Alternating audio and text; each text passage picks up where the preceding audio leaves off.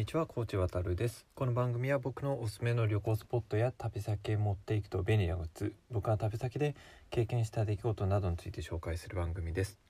えー今回はサテライトオフィスというテーマで話をしたいと思います。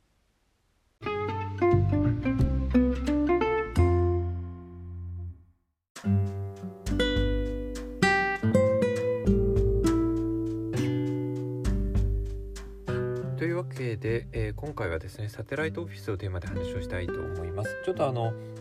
あの直接は旅行の話とはかけ離れてしまうかもしれないんですけども、まあ、ちょっとあの自分の家から離れて、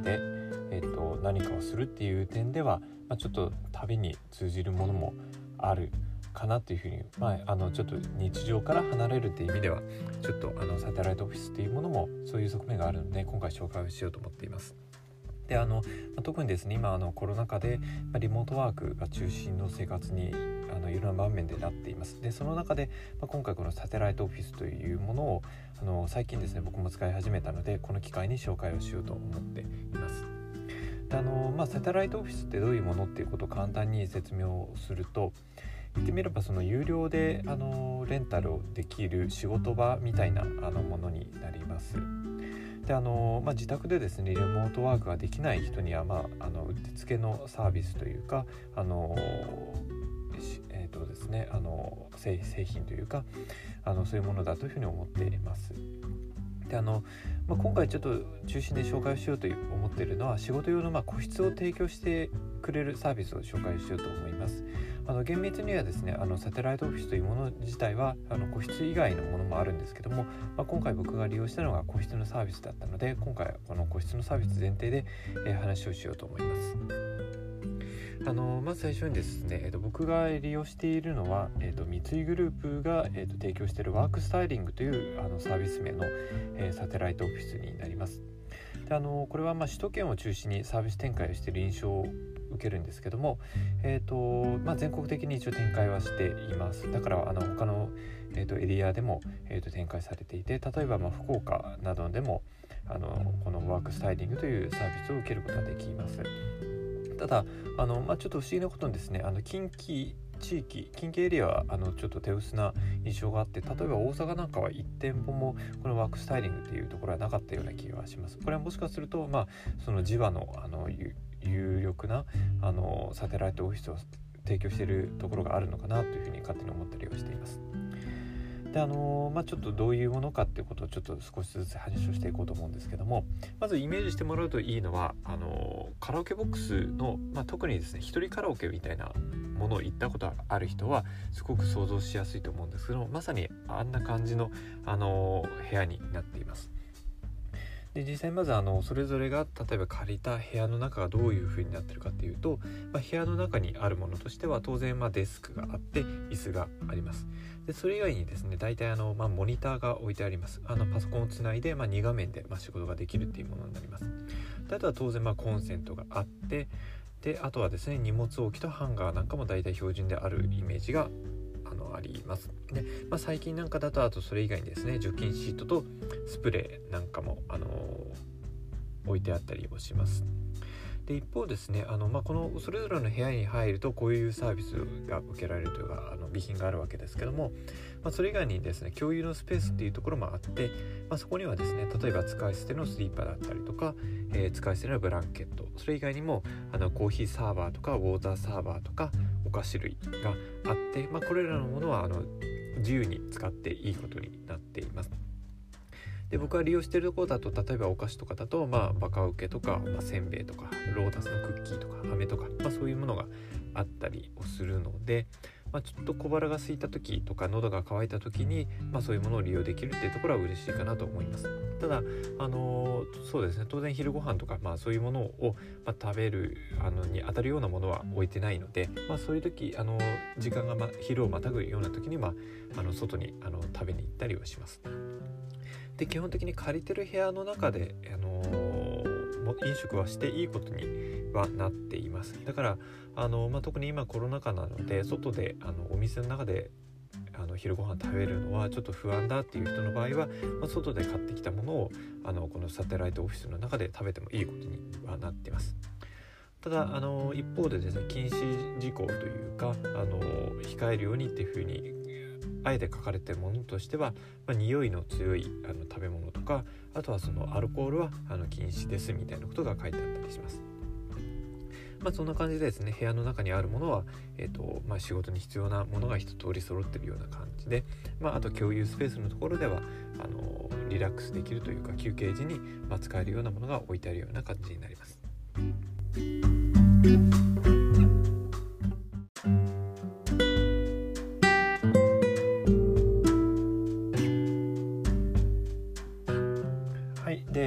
方法なんですけどちょっとあのもしかしたら僕が実際利用しているやり方が全てではないかもしれないのであくまで一例として聞いていただければと思うんですけども僕の場合はまずあの会社がですね所属している会社が、えー、法人契約をこのサテライトオフィスとあのワークスタイリングというところと結んでいます。で、えー、のそれに基づいてですねあとは個人であの申し込みをして ID とパスワードを発行を受けるっていうところがあの登録の作業になります。でそれからあと実際に利用する時なんですけどもこれはあの専用のサイトから日付と場所それから時間帯なんかを選んで予約をするような形になります。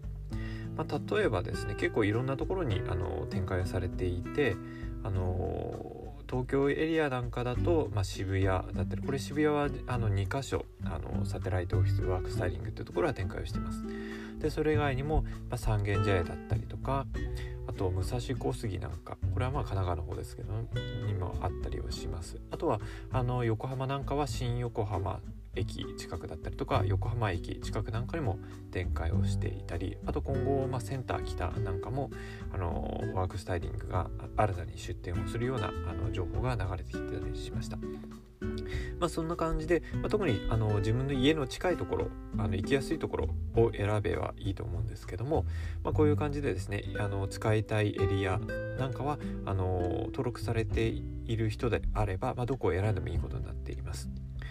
で、えーとまあ、そんな感じですね日付と場所時間帯を選んで予約をします。であとは、まあ、当日ですね現地を訪れて、えー、専用サイトの、まあ、二次元バーコードがこれがあの、まあ、鍵代わりにあの ID カード代わりになっているので、まあ、これを使ってチェックインをする。それからあのチェックアウトの際も二次元バーコードを利用するっていうようなあの仕組みになっています。ただあのまあちょっとですね専用のそのサイトを、えっとまあ、いちいちパソコンで表示していると結構面倒くさいのであのどちらかというとその iPhone なんかで、えっと、そのサイトをですね、えっと、アクセスして二次元バーコードを表示することがあのおすすめできるあの方法になります。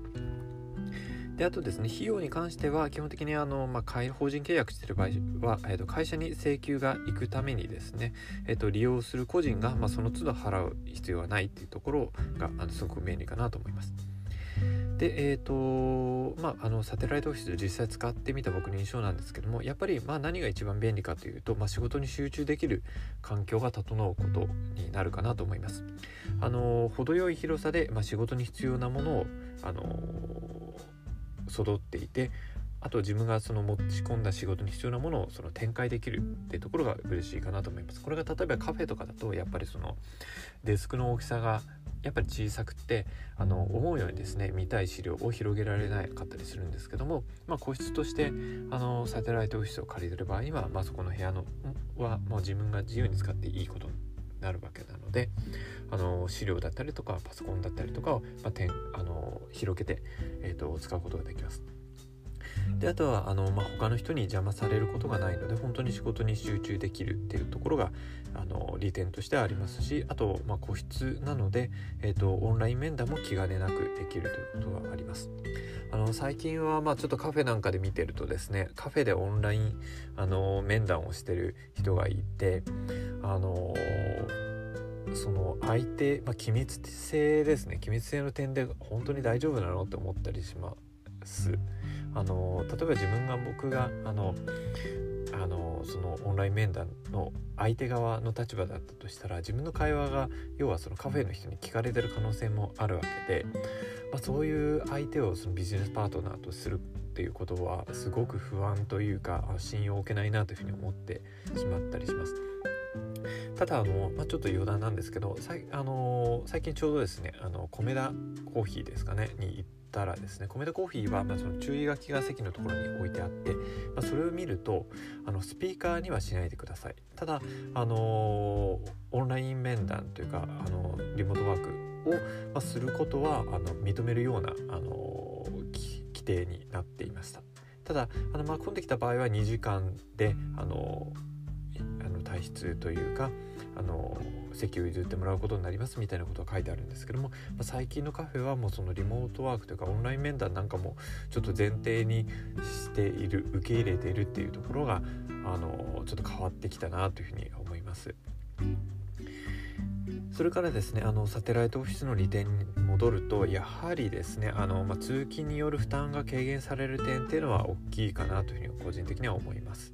あのオフィスでできることで、まあ、サテライトオフィスでできないことって多分あんまりなくって今のもともと例えばオフィスにですねみんな人が出社していればあの雑談だったりとかちょっとした会議っていうことをあの行うことはできるんですけども、まあ、そもそも今オフィスにですね同僚も来てない状況なのであの会議なんかも、まあ、オンラインで全てやっている状況です。まあ、そうなると本当にオフィスであえてやることってあの考えてみると一つもないのかなと思ってあのだからサテライトオフィスが使えるのであればもう全然あの元々のですねオフィスに行く理由っていうのはないかなというふうに思います。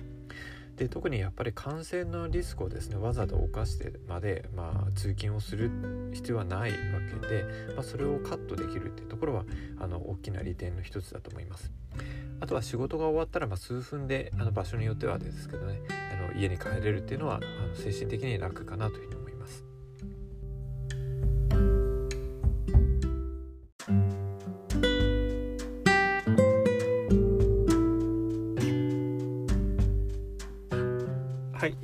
まあ、サテライトオフィスの、まあ、残念な点というかあの注意した方がいい点というのがいくつかあります。これが実はですねあの結構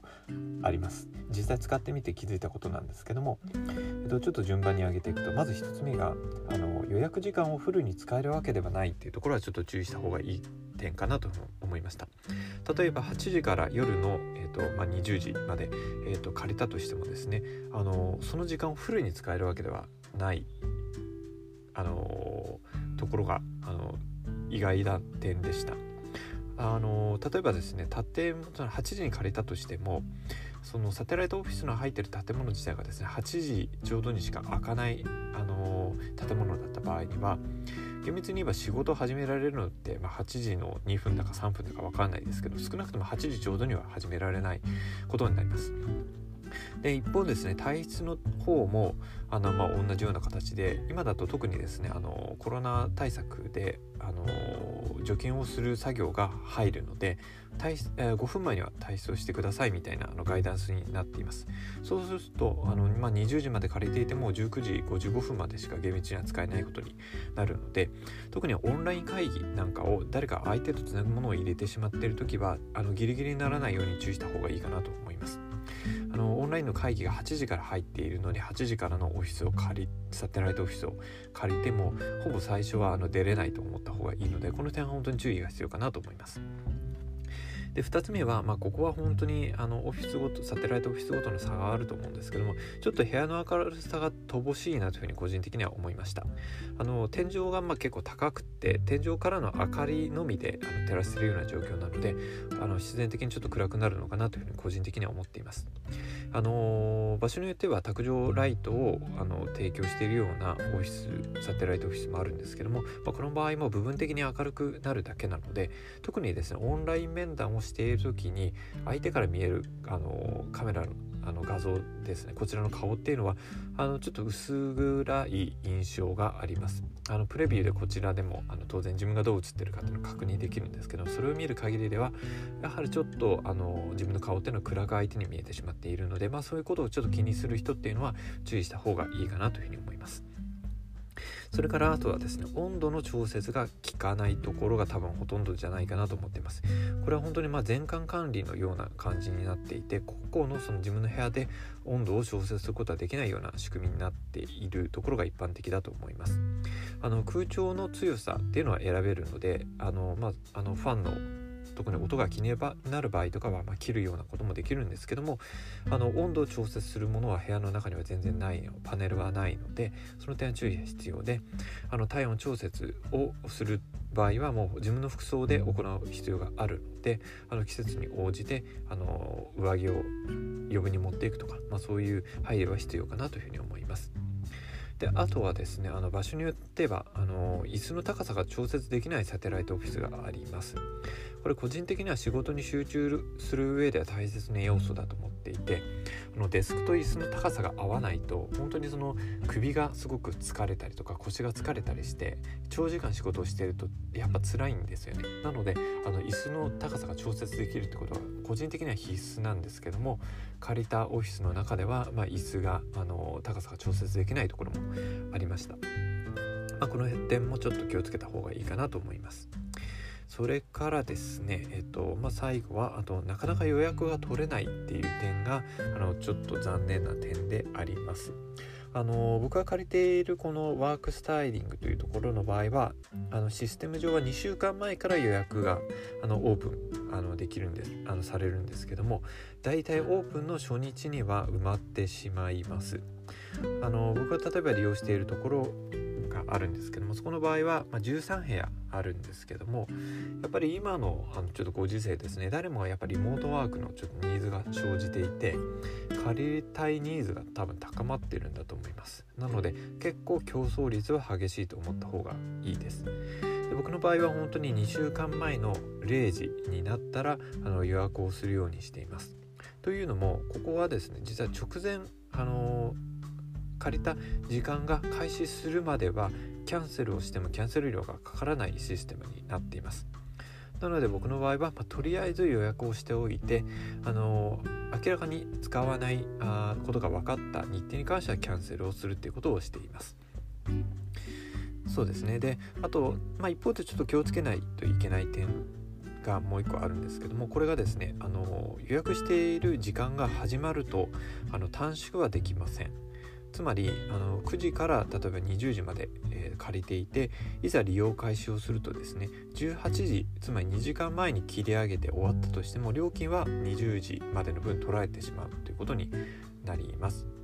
あのまあ、現状うちの会社の場合は、まあ、会社に請求が行って、まあ、あの借りてる時間に関しては特に何も指摘を受けていないのであのそこは気にする必要はないんですけども例えばま個人で借りて借りるような場合でなるべくそのお金を節約したい場合っていうのはどちらかというと逆にですねあの短めにというか最低限必要な時間を取るようにした方がいいです。で延長に関しては、まあ、後ろの時間に他に予約が入ってなければ延長することもできるので、あの基本的には短めに取っておいて、まあ、残りの時間が、まあ、閉店の時間までがあの2時間とかそれぐらいであれば多分後ろに新たに予約を入れてくる人はいないと思うので、まあ、あのいざ必要になった時に自分が延長するっていうやり方でもいいのかなというふうに思います。まあ、そんな感じでですねなかなかあの、まあ、まとめるとすごく自宅でリモートワークできない人には、まあ、最高の環境を与えてくれるサービスだと思うんですけどもあのいくつか注意点があるということが、まあ、実際使ってみて分かったのであのこれから使うような人は参考にしてもらえればというふうに思います。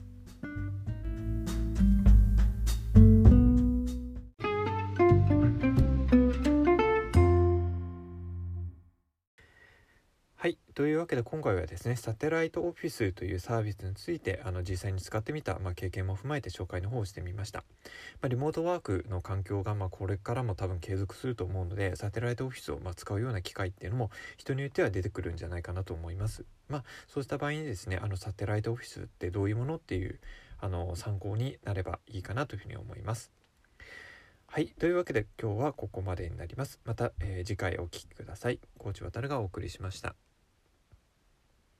Thank you.